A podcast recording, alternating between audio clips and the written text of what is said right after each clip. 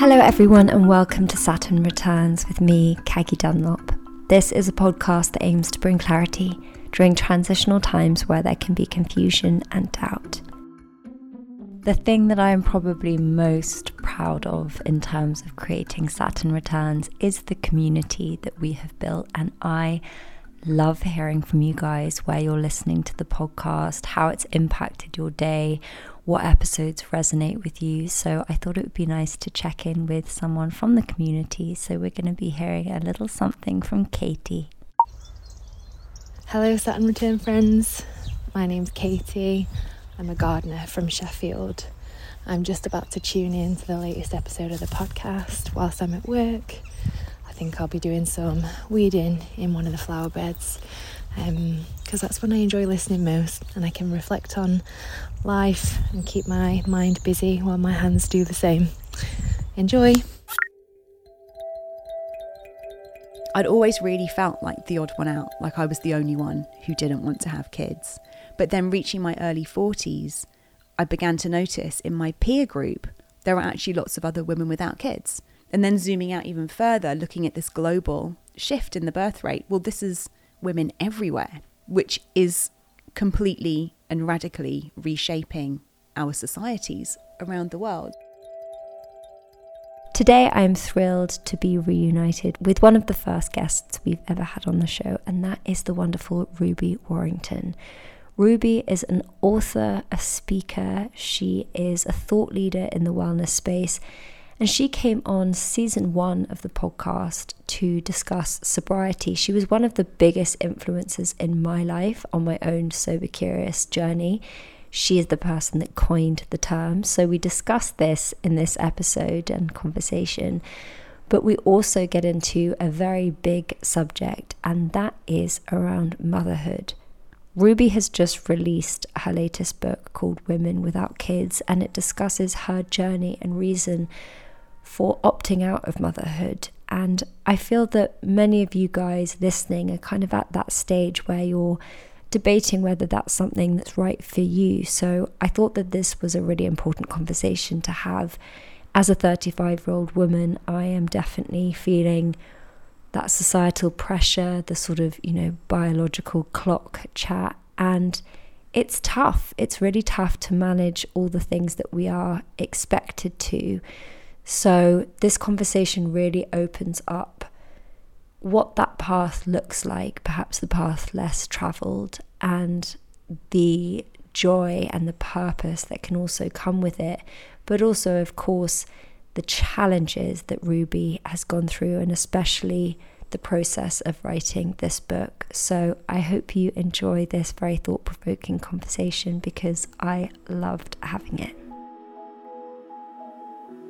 Ruby. Hi, Kaggie. Welcome back. Indeed.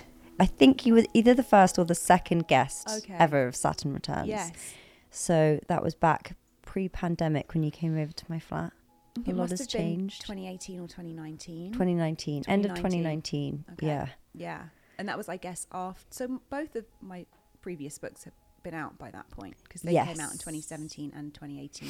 Yeah, because I think when I discovered you, it was really around the sober curious stuff, and I actually didn't realize how into astrology you were. And I was I was speaking because just to add a bit of context for the listeners or our audience, we did a panel discussion last night for your yes. new book, and afterwards I was talking with Africa about it, and the sort of stuff that you were talking about when you were talking about it was so ahead of its time mm. with the astrology with the sober curious, and now you're on this whole new venture and topic, which is women without kids. Mm-hmm. So, would you be able to tell us a little bit about this book, that journey? From the outside, they can seem like three quite different areas or quite different subjects, I suppose. Yeah. From material girl, mystical world, introducing sort of mysticism and mystical practices in a modern context through Sober Curious, which is all about reframing your relationship to alcohol through women without kids. But they, for me, represent this sort of journey that I've been on. And since, chapters of your life. And chapters of my life since age about 35, which is what comes after Saturn, the first Saturn return. It's the first Saturn, Saturn square. maturation, yeah. Yeah, I mean, that was that was around the time that I started getting really interested in things like astrology. I just felt such a pull to know myself mm-hmm. better and to understand some of the more subconscious or unconscious motivations that had led to me making certain decisions. And I was just very aware that there was more to my life than met the eye. And so that was what led me into that sort of investigation. It was through getting really involved in those practices and doing, starting all of this kind of inner work, that I realized that the way I'd been using alcohol was not only unhealthy for me, but that was actually blocking me from getting a really clear and full awareness of who I am. And like, honestly, the root causes of some of the things that had been challenging and problematic for me. So that was where Sober Curious came in. So which And came then- first? So astrology- Material Girl Mystical World was 1st mm-hmm. And it was through that sort of healing journey that a light was really shone on the way I was using alcohol. And this al- was actually post your Saturn return. Yes. So you weren't aware at that time No. about any. So what was the thing that kind of introduced you to that world? the mysticism piece. Yeah. Oh, well, I'd always been I'd always been curious about astrology ever since I was a kid. Mm-hmm. I mean, honestly, I was working at the Sunday Times Style magazine at the time, and um, I was really dissatisfied. This was my dream job. It was kind of like what I've been working towards since going to journalism school. It was like my dream job, and I just found myself really dissatisfied. And I was very upset with myself. I felt so ungrateful. Mm. This is like everything I've wanted, and yet I'm just not happy. Something's missing. And that was the pull. I decided, like, astrology just kept coming up for me. And I just knew there was something there for me.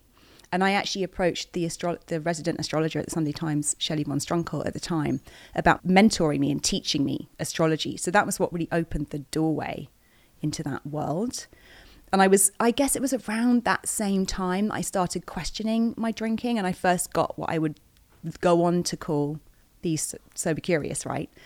I was questioning the role that alcohol played in my life, whether I was drinking too much, what was too much, what was I using it for, what was I getting out of it, were the highs really worth the lows, all of that sort of stuff that then led to, yeah, me coining this term sober curious. Yeah, I And mean, that- for, for everyone that listens to this show, they'll know that I use that term a lot. Right. And you were the one I- that came up with indeed. Mm-hmm. it. And it's amazing what a movement it's created, you know, globally. Yes. And it's, you know, when was that actually released, that whole project? So that book, Sober Curious, came out December 31st, 2018. And I always specify the date because I can't, is it a 2018 book or a 2019 book, depending what time zone you're in? Like, um, but the Material Girl Mystical World had come out in the middle of 2017. So they were kind of those, they were sort of happening concurrently in a way. I'd started hosting Sober Curious events in New York in 2016 as part of this kind of, yeah, personal development, self awareness journey that I'd, that I'd embarked on with my astrological studies. Yeah, because we can't we can't have you back and not talk about the sober curious thing. Of what course. was your relationship like to alcohol? Now, Well, what was it like then, and what is it like now? So then I was what I would always describe myself as an enthusiastic social drinker, meaning I drank to socialize. I didn't ever drink on my own. Um, I didn't ever drink to drown my sorrows. In fact, if I was stressed or anxious, I would stay away from alcohol. I drank to have to dial up the fun and to relax and to have a release and to socialize. And the London media scene is very boozy. I mean, you must have experienced it too. Pretty much, if I wanted every night of the week, I could go out and drink for free, which, when you're not paying for alcohol, it's very easy to develop quite a high tolerance quite quickly because you just keep topping it up. And, you know, I, I could really hold my drink. I was one of those people who, the, the morning after, everyone would seem, be like, but you didn't even seem like you were drunk because I didn't. Like, nothing I'd ever felt. I, towards the end of my drinking career, I had a couple of nasty falls, actually, kind of messing around with friends. Right. That actually scared me a little bit. Were you aware when you were drinking? Yes. I So didn't you weren't having you didn't have blackouts or anything like that. Very occasionally, I could probably even looking back now count on one hand the number of times I had like a actual what I would classify as a blackout, blackout or a brownout, which is kind of like where you remember flashes. But no, and I would never, I never got in trouble from my drinking. You know, never missed a day of work, never got into bad arguments with people, like all the typical things we think associate with problem drinking. I hadn't experienced those things. So it was very hard for me to think of my drinking as problematic, even though in this kind of mini existential crisis that hit around age 35, um, I was able to draw connections between the after, less less the drinking itself, but the after effects of my drinking and the sort of existential dis-ease that I was feeling, like just this general dissatisfaction, either right. very high anxiety or quite low depression. And um, a kind of disconnect. Yeah, exactly. And just a, a dissatisfaction with my life, just a sense that like there was more to life than this. And I started to recognize that I was relying on alcohol to feel good. My only release or experiences of joy came through drinking. And that the level of drinking I was doing by that point would leave me feeling really terrible, like two, three day hangovers when I wouldn't drink. So, because I never drank every day, never wanted to drink in the morning, again, didn't see it as a problem. And eventually, I did go to a couple of AA meetings just because I'd been really questioning. I found myself being more and more preoccupied with it. My drinking was taking up more kind of headspace than I wanted it to be. But then when I got to AA, I heard all of the classic kind of extreme stories, and I thought, well, this isn't me. This isn't me. I don't think I'm an alcoholic. So what am I? And that's when I started to question, I suppose, could there be more of a spectrum when it comes to alcohol use, alcohol misuse, and what could I term this thing that I'm doing, which is questioning mm. that and wanting to know more and wanting to investigate what's happening and does anyone else feel this way? And honestly, as soon as I started talking, vocalizing what had been a really private journey for it was about four or five years that I'd been really internally wrestling with it, and maybe had spoken to a couple of close friends. But um, once I started speaking to more people in my social circle about it, or just bringing it up in conversation, it turned out that a lot of normal drinkers had similar questions to me about their mm. drinking and were experiencing a lot of the cognitive dissonance, honestly, around their drinking. It doesn't look like a problem, but it feels like a problem. That kind yeah. of thing. I, I know, and it's such a powerful thing because it it felt very much at that time it was this binary thing mm-hmm. of you're AA or you're a normal drinker, mm. and there wasn't really anything, mm. no language for right. anyone in between. And that's why when I discovered your work and your podcast, I mean, no pun intended, but I binged the whole thing when I went to on my way to a party. And I just thought this is the language I've been looking for, and these are the people that I can relate to. Because mm-hmm. similar to you, I went to, I ended up in one AA meeting in LA, and I just I was very humbled by the whole experience, mm. and it was a very sobering experience mm. to actually see and hear these experiences. But I definitely was like, this is not, this is not where I'm at. Yeah. So I think it's been just you know transformational in my life. And I, I, I applaud you for creating something and having the courage to start having those conversations in a time where people weren't so much. Yeah. I feel like people were really ready for it though, and that's yeah. what I realized quickly when, like I said, I and when I started decided to host a public facing event on it, like eighty people turned up to the first event, mm. and I had thought it was so out there and so weird, and like I was the only normal drinker who was thinking this way, but it became immediately obvious that people were really ready to just have a more nuanced conversation about addiction, you know? Did you feel that your sort of spiritual path and that whole aspect of your self was in conflict with your drinking? Yes. And that's sort of part, I, I recognized that um, I really wanted to get more clarity mm-hmm. on why I felt the way I did about certain things, why certain things were difficult for me on my family history, on my relationship history. And I recognized that in the aftermath of drinking, I just felt so disconnected. It was like all of the good work or all of the progress I'd made in that area just felt like it had been completely rolled back. I completely. And I was back to, that, to square yeah. one again. I was just like, I kept coming back to this phrase we use, getting out of it.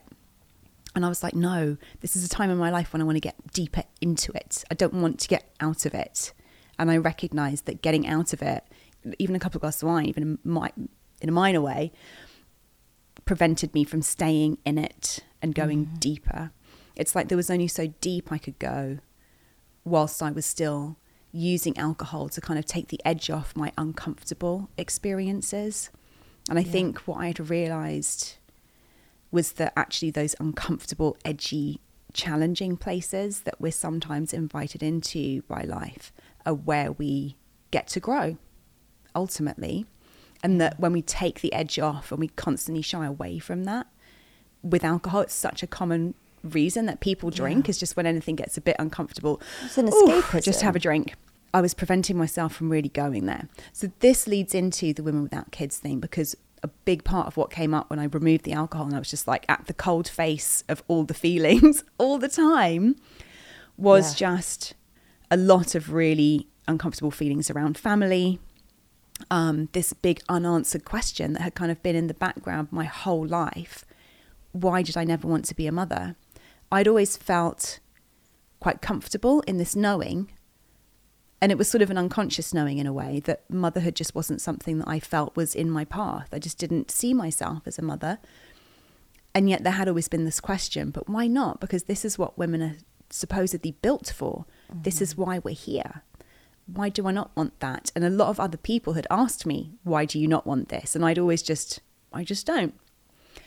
But I think I got to a point with this sort of newfound clarity about myself, who I am, why I am the way I am, that I was really ready to actually try to answer that for myself first and foremost.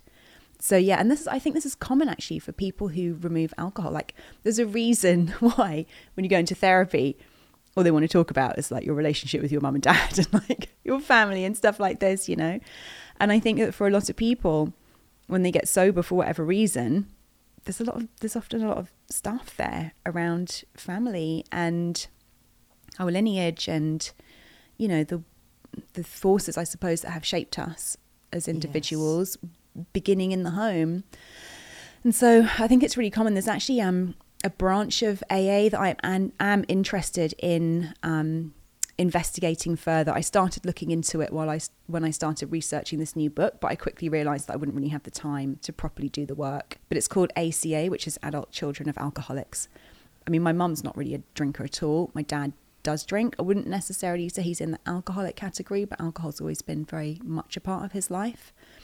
But actually, ACA extends to any kind of family dysfunction. Mm-hmm. And it mm-hmm. just feels to me, it almost feels like, oh, this is the, the real work of the 12 step programs. Like once you remove the substance or the behavior with these other programs, what you get to is a lot of dysfunctional family stuff. And were these things connected for you? You mean um, my family upbringing and my addictive tendencies? Yeah, or alcohol in the family, the way you observed that, and then your view on having kids or not having kids? In a roundabout way, yes, I think so. Um, like I kind of touched on before, I think alcohol is just a very common substance that people use not to feel their feelings and not to feel the uncomfortable stuff, to shy away from the difficult, challenging stuff. And I think that what I've identified is that my family are very good at glossing over some of the more painful things and just kind of like making nice, you know, when actually, if I really look in a very kind of clear, sort of clear eyed way at the relationships in my family, particularly, particularly actually like my parents' relationships with their parents, there's just a lot of dysfunction, you know, mm. and not nothing overtly abusive um, or violent or anything like that, but just it's really it's quite hard to define because it's not stuff that we we ever speak about. It's more just a feeling tone, which is discomfort. And I think that um, growing up in a family like that, I never really experienced family as this warm, cozy place where I could be completely myself and feel held and nurtured and supported and loved unconditionally. Not that my parents my parents are extremely loving and have been very supportive, but the feeling tone of the family in general is just quite uncomfortable And I find that now when I visit with my family without any alcohol present, the feeling is like Tense. something is tense, something's held in, and I don't Something's even I don't even really know what it is because it Mm. feels almost so ancient. Like it probably, I think it probably goes back generations, and it's just coloured how we are with each other. But having conscious awareness of it, which I've been able to do through not drinking, through really looking at it, through the research I did for Women Without Kids, because part of what I, one argument of many that I kind of make in the book, or one avenue, I suppose, of exploration, is the extent to which not wanting to repeat certain family patterns can play into people's decisions about Yes. their own the families they want to make for themselves. I think it's actually a really big unspoken, unexplored area. Well, I Um, think, to, like you say, it takes so much conscious awareness to actually not just repeat and echo Yes. the mistakes or the patterns of our parents. especially because so much of it has been wired into us Yeah. pre before we're verbal before Yeah. we have con- like true consciousness so it's almost like this is our these are our factory settings so the level of clarity that you need to be able to see it happening in yourself and in those people who literally made you who you are it's really challenging and i don't think i could have done it without quitting drinking and I'm so glad I'm able to see it now because only when we're able to actually see it can we start to do what's the really hard work of changing Choosing the pattern, yeah. choosing a different action, going against this, the way we do things, disrupting it because that can be really uncomfortable for us and for the other people involved. Ultimately, I think it's really important. I've already been able to see the changes in the relationships I have with my closest family members. And that is so, it's just huge, you know? And I know it's going to have a huge ripple effect, like throughout the family, throughout all of our lives, actually. Was that a big contributing factor to you deciding not to have kids? Well, like I said, I kind of always had a sense that there were just other things I was going to do with my life. And I think for me, first and foremost, I just have a very curious, very highly analytical mind that is very suited to, like, my personality is just very suited to the vocation I've been able to pursue, which is journalism and writing. So I think on a basic, like, basic personality level, I'm, that's just, I'm much more suited to that than I am to the vocation of parenthood. And when I think about what would I like family to look like, Mm-hmm. I feel a real sense of kinship with my adult friends, you know, mm. with my husband. I mean, the interesting thing is because womanhood is so synonymous with motherhood, and we mm. really are raised as girls, particularly, to believe that this is our ultimate purpose, and that if we don't do this thing, we have We're not only missed out, but we're in, somehow incomplete. Mm-hmm. Exactly. I tried so hard throughout my 30s to make myself want to be a mum Really? and to talk myself into it. how did that look? I mean, it was very internal, Yeah. I suppose. But, But, what it was, was, the kind of internal narrative that was happening? I suppose I internalized a lot of comments like, nobody ever feels ready. Mm-hmm. You won't know how, how wonderful it is until you do it. There's never the right time. You've just got to go for it. These are the kinds of things that people will say. Yeah, people poss- say that to me nodding. I think yeah. you probably heard it. People, li- I'm sure people listening who've been in this situation, whether or not they, you know, feel they want to have children, but who are questioning, is it the right time? These are the kind of things that people say. And so I internalized a lot of that and would tell myself that often. It's not that you don't want children. Of course you do, because everybody does. You just you just don't think it's the right time, but it's never the right time. or um so I really, really did try to make myself want to be a parent. And I think um, my husband had never wanted to either. And I do wonder if he had really been on that, like really wanted it, quite possibly we would have had a child. There was one time, I think I'd just turned 38, and we went to Australia to visit my friend on holiday and we were in Sydney. We'd had a few drinks. It was in the time when I was still sober, curious, not sober, not fully sober yet. And I just kind of was like, oh God. And I think as well, there's that biological clock thing. There's the added pressure of like, well, the time's never right, but like the time's kind of got to be now because like time's running out. So, oh my God, you just got to do it. and we was I, I really managed to be like, okay, this is what we're gonna do. Like when we get back to the UK, we're gonna start trying and like, ah, fuck it. This is like fuck it. What else are we gonna do with our lives? Like once in a lifetime, just got to do this thing. But by the time we got back to the UK, I was just like, no. There was just always, you know, when like something's a, something's hundred percent yes, it just feels irresistible almost. Mm-hmm. And when something's not quite a yes, it just feels like a. It And was it- that, that means feeling. no. And that meant it was a no. And I was like, this is such a huge decision. This is going to ir- irreversibly alter the trajectory of my life. And if it's anything less than 100%, hell yes, yes, then it's a no. And so for me, that must mean that actually this is a no. Because if you don't mind me asking, when you came back from Australia Mm. and you were in this headspace of, right, I guess now's the time, Mm-hmm. we've got to go for it, all Mm. of that stuff around you of people saying you're never going to be completely ready. And then you've got the sort of real aspect of time Mm. and age and all of these contributing factors. When you then said you got to a point where you're like, actually, it doesn't feel like a yes, what was that like? What did that look like? I think it was the prospect of having unprotected sex. Interesting. And I was just like, uh No. uh yeah, so like instinctively you were like, yeah, no. no. Wow. I don't even want to try and take the risk. Just no. And he was the same. He was the same. yeah, I think he was probably quite relieved that I had decided no, actually, no, because he never brought it up again. Or not not never brought we definitely thought talked about it again since then. Like it's something this is the other thing. We got married when we were when I was 27, which was quite young in our mm-hmm. my friendship group at the time. I was one of the first people to actually get married. People immediately were like, oh, "So when are you starting a family?" And I was just like, "We're not." And it was like, "Oh." oh. but um yeah, he also like you are a family. but but because other people were always asking us that question, and because we were married, and that's like what married people do, it was like we did talk. We talked about it constantly. We'd always because be people were always it. asking you. Yeah, and because I think we were just like, do we want to do that?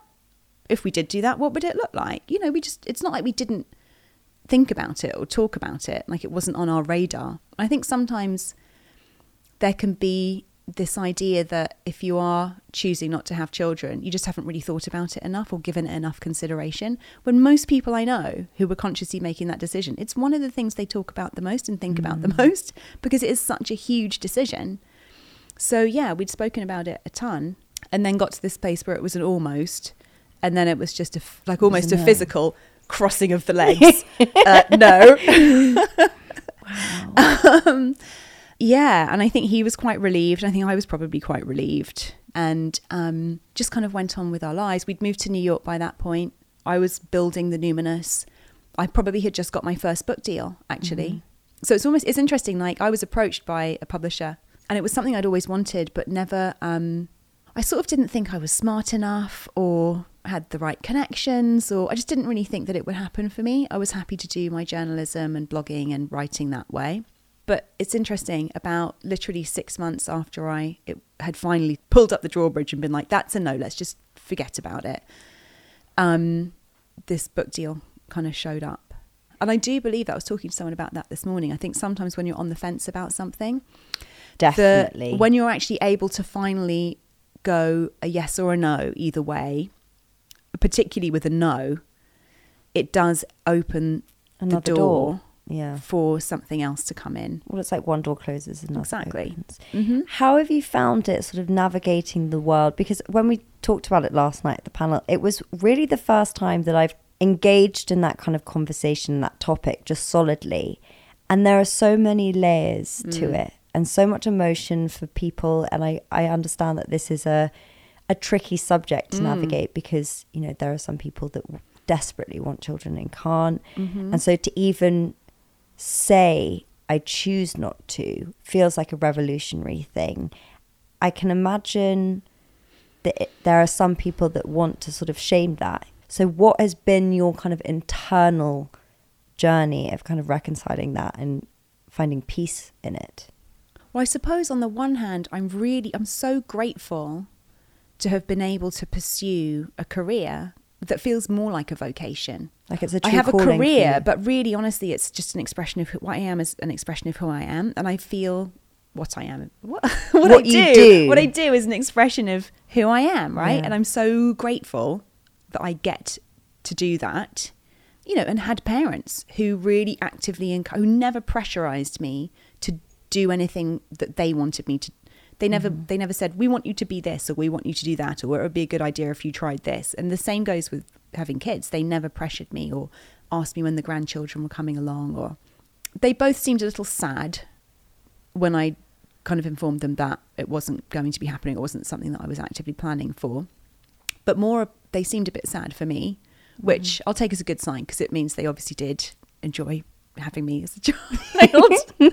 you know, they enjoyed being parents, aspects of it anyway. Um, but yeah, I feel really grateful to have been raised in a family where I was given the freedom to actively, of a family and a culture at a time and in a country where these things were available to me as somebody born with female reproductive organs. Organs. This is not the case for many women in cultures in the UK, but also around the world. You know, we don't, women don't have these kinds of choices, the kind of freedom to self, for, to, to, to enact self authorship when it comes to how we want to live our lives and how we want to express ourselves and these sorts of things. So I'm really incredibly grateful for all of that. But in terms of other people's criticism of it, I suppose one of the reasons If there is any. well, there hasn't been a huge amount actually, and it makes me think that I think depending on the kind of culture that you're living in, there are degrees. Like I touched on it last night. You know, I've lived in London and New York, which are very progressive cities, and I've moved in very kind of open-minded liberal, liberal circles. People have been largely there's been very kind of live and let live attitude about it. Yeah. Um, so yeah, I haven't had a huge amount of pushback, but I know that plenty of other women, even starting with their family of origin, um, and then the culture that they're part of, um, the place of work, like there can be a lot of misunderstanding. And so, yeah, I'm I'm hopeful. One of the reasons I wanted to write this book was to create some language and to really point out that there are actually so many valid reasons not to be a mother. So Africa Brooke was on the panel last night and she was sort of saying, but why do I need a valid reason? Why can't I just not want to be a mother? Yeah. And you can absolutely you can. That is a valid reason. just Yeah. not wanting to is a valid reason. But I have found and I found it with quitting drinking, the more secure I can get in my own understanding of why this is right for me, the less threatened I feel, or the less likely I am to cave in to peer pressure or to be swayed by other people's opinions. So I wanted to write this book to join a lot of dots actually between why so many there are so many more women without kids whether it's by choice whether it's due to infertility or whether it's by circumstance like childless by circumstance is probably the biggest cohort of people who don't have children And what does that mean? so it describes um, a situation where you possibly thought you would have kids, or you Mhm. might like to. Perhaps you're not fully sure yet, but circumstances, whether due to Not right finances, or not finding a suitable co-parent, leaving it too late or leaving yeah. it too late, not being in a work situation where you could feasibly sort of like take the time out to do it, Yeah. not being able to un- not being able to reconcile how to do the work you want to do and also have a family like these kinds of circumstances are the the reason most people are either choosing not to have children or are just unable to kind of make it work and find them themselves in a position where it just hasn't happened Mm-hmm. but again the better an understanding i have of why i'm in the situation i'm in and why the choices i'm making are the right choices for me even though some of them might be really hard choices the better able i am to withstand or not be swayed by yeah other people's opinions or to yeah the, the less lost i feel in it you know yeah And what was the process of actually writing this book like? Because I know you've spoken to me about it and you said that it was a very emotional one. What was the kind of internal journey like? Because obviously you're reliving a lot of those things. You're having to really go to the depths of some of the things you must have felt and experienced over that time. I actually had just been really pulled from a creative perspective to write something that felt a bit more memoirish. Mm-hmm. I'd read some really great memoirs that had just been really enjoyable to read. as much as they had been informative, like sort of more teaching memoirs. And I was drawn to write a book that had more of that kind of a feeling. So I knew I wanted t- to use my personal story as a kind of a an entry point into all of the different social and cultural, political, economic, environmental factors that had influenced my feelings about being a mother and that are influencing well, honestly, this this drop off, massive drop off in the birth rate globally. The birth rate's been declining really steadily and quite steeply for about the past hundred years. Um, with every new census that comes out in the US showing sort of steeper drop offs, but the birth rate's dropping all around the world. Like, I think South Korea has the lowest birth rate. Places like Japan and China have a very low birth rate. Lots of Western European countries. Um, but even in places like Africa, where the population is still growing, individual women are having fewer children. So the, the replacement rate is like roughly two children per woman. As one example, if a country in Africa, maybe women used to have like seven or eight children, now they're having like four or five. So the population is still growing, but it's slowing down, and individual women are having fewer children. And so this is a global trend, even in countries where the population is still and from increasing. your research, why is that happening? Well, that's that's what the journalist in me was interested Mm-hmm. in diving into with this book, because I knew that I was ready on a personal level to really dig into my very personal whys and present it in this memoirish way, where I chart my development from, as I describe it in the book, from girl to woman to non-mother. But then I sort of I'd always really felt like the odd one out, like I was the only one who didn't want to have kids. But then reaching my early 40s, I began to notice in my peer group, there are actually lots of other women without kids. And we might have all different reasons and stories, but here we are without kids. And then zooming out even further, looking at this global shift in the birth rate. Well, this is women everywhere. Women everywhere are either having far fewer children or having no children at all. And that's what's driving this drop off in the birth rate, which is completely and radically reshaping our societies around the world. So it's huge scope, actually. but of mm. course, all of the factors that are influencing our personal decisions about whether to have children, how many children to have, under what circumstances, and who to have children with they're the same factors that are influencing this global drop off in the birth rate because that global drop off is actually reflective of millions and millions of incredibly personal, very nuanced, and often very conflicted decisions mm-hmm. about this subject on the behalf of individual women. So the personal and the universal are very intimately connected here. And that's what I do in the book. I use my memoir to open up a discussion about these bigger forces Yeah. that are actually shaping all of our lives. We're all a product of our environment to an extent. You know, it's that question of nature over nurture, right? I think it's really hard to kind of pick those two apart, but um, we are absolutely influenced by our environment. and, and- what are some of those factors then? we touched on a few already, like economic factors. It's just become harder and harder for people to square living a comfortable life where they feel like they have enough with having children. That's just become available to a smaller and smaller segment of society. Then you look at what, why is that? Well, wages have stagnated like since the 1970s. While profits for industry have actually soared, but it's only a very few people at the top of the food chain who are benefiting. So, widening income inequality is one reason. And we also touched on this last night, you know, women in the workplace and gender equality and how Totally. actually for as much as we progressed in many areas when it comes to having a child, that's when everything kind of regresses. Back to the 1950s, basically. Yeah.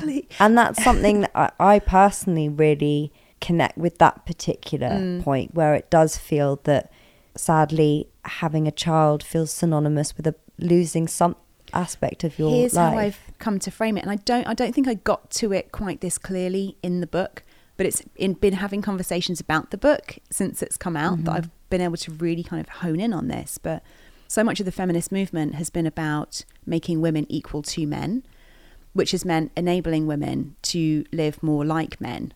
yes. And as soon as you become a mother, which is the ultimate feminine, Feminine gender role, that means a, a lot pretend- of privilege. yeah. Ultimately, it just shows the extent to which we privilege masculinity in our society, whether it's masculinity embodied by biological men or biological women. Yeah. Masculine traits of independence, competitiveness, um, Yeah. self sufficiency are thinking, rewarded. building, yeah. Femininity has been left behind by feminism and motherhood within that. And I think that's what we're seeing the fallout from now, with so mm-hmm. many women feeling so disenfranchised and so enraged actually by the fact that for all of the autonomy and freedom that the feminist movement has given them, as soon as they become mothers, that's swept away, unless, unless they're incredibly well resourced. And then also from a different sort of angle, this is a slightly dangerous subject, but you can see how women are kind of have been occupying the masculine and leaning too heavily into that side perhaps and the consequences of that i think has led to quite a confused society in many ways mm. and also a lot of men who feel displaced and angry mm-hmm. you only have to look at the sort of andrew tates of the world and think Absolutely. I think that's a reaction in many ways. Absolutely. But like you said, it's about not valuing the feminine, Yeah. like collectively, Yeah. and that's where we're really out of balance. And I think if we don't, and that really does tie into the way we approach Mother Earth, Absolutely. the environment, everything. You know, if we have this very strange disconnect from the world that we live in. It's like Yeah. this place that we we own, or that you know Well, that we extract from. exactly, That could be said for women's uteruses. exactly, And as much as it can be said for the natural resources of the earth, there's a fantastic book called Caliban and the Witch. And for anyone who is a bit more into the sort of mystical, metaphysical sort of side of these kinds of conversations, it's a really fascinating book. It shows how, in the transition to capitalism following or in the lead up to the Industrial Revolution, women's reproductive services, shall we say, were kind of lumped in with all of the other Earth's natural resources, something to be extracted from, to be utilized to build industry and build profits. Like ultimately, capitalism and the Industrial Revolution requires a constant influx of fresh human labor power, you know? Mm-hmm. And so that's when a lot of the ideology, I think, that says womanhood is synonymous with motherhood came to be indoctrinated with this sort of ideology, I suppose. Yeah, and also it's hard to even imagine, but this isn't always the way society function. I think because just in our lifetimes we don't know any different, but actually Exactly. this has been something that's happened over a period of time. Hundreds of years and many, many generations, too many generations for us to really be able to like know the roots of mm. it, particularly as it pertains to us as individuals. But the reason the book is called Caliban and the Witch is that Federici, who's a you know a feminist scholar, and it's a very scholarly, very well researched, documented book. She talks about how the witch trials of the sort of 15th, 16th, and into 17th century were a genocide of women who refused to kind of get with this newly minted sort of reproductive program. You know, women who refused to marry knew how to work with the cycles of the moon and how to work with herbs to control their reproduction. Women who knew how to enact safe abortions, for example, were deemed witches and removed Burnt, yeah. from society, persecuted, murdered, and deemed deviant. And that creates a, the feminine wound as well, doesn't Absolutely. it? Yeah. This is, I mean, these were our ancestors, ultimately, particularly as like European women. This is our history, and the book lays it out so clearly. And I think it's one reason why women without kids are still seen as so taboo because the legacy of that history is still alive in us. It's in our mm. history. If you think about it in a sort of more modern lens today, it's a personal feeling that I have anyway of for the first time I feel like I have quite a lot of autonomy. I can create my own life and luckily like you it is an extension of who I am. My career is very much so. So I'm very grateful for that. But then the idea of having kids suddenly feels like it puts me that I lose some of my power. You lose privilege because being more like a man gives you the privilege that men have. That's what feminism fought for, for women to have the same privilege as men. And so, yes, becoming a mother entails a loss of privilege, which is why I think we have these kind of like really sentimentalized things of like Mother's Day, let's celebrate mothers to kind of make up for the fact that you no longer have any freedom or say over how your life plays out.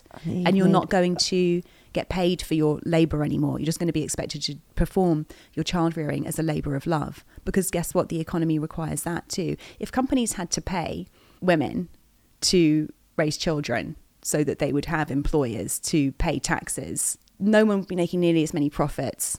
Yeah, and this is the thing I'm not. An, well. The thing is, I'm not. I get a bit uncomfortable talking about this because I'm not an economist. I'm not a political scientist. This is just, you know, my journalistic research has helped me to join these dots. Well, I think it's And also I- an accurate observation. I mean, you know, to actually change systems that have been in place for such a long time that really are about, you know, profit. And it's interesting that I even just made that comment. It's almost like I don't feel like it's my place. Yeah. Because I haven't studied these things in depth in college. Like I haven't like got a degree in kind of political science or economic science or whatever. But actually, this is like power to the people. This is like us just as individuals use it like joining the dots, looking at what's going on and saying, wait a minute, is this happening? Is this supposed to be happening? What if we did this? Like we should be able to discuss these things, whether or not we've got them 100%. quote unquote right. Yeah, just for the sake of discussing it and p- picking it apart and saying, is this working? Doesn't feel like it's working. Why isn't it working? You and know? if we don't question it, it's never going to change. But in this sort of dystopian world, because I feel in many ways we're living in one, so why not think this way? What could be a solution? What would need to shift? Basic things. I, I live in the US. Free healthcare would help a lot. Mm-hmm. Paid paternal leave, paid maternity leave, paid paternity leave. Um, most companies are not obligated to give No. people any kind of paid leave um, when they. The US is much worse. yeah, much worse. And it's interesting, you say things like that, but then even in countries where those policies are in place, people are still having fewer children.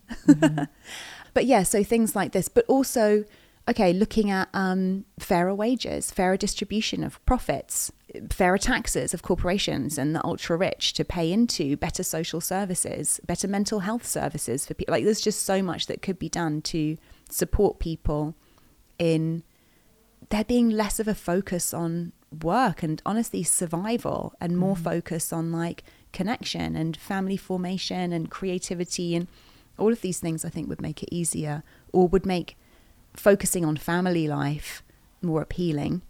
The other thing is like I discovered this statistic only recently, so since the book has come out, but it took 300,000 years for the human population on planet Earth to reach 1 billion in 1800. And so it's only like 220 years later, we're now at 8 billion. So the population has absolutely ballooned, Exploded, yeah. exploded in the past 200 years, which is not very long.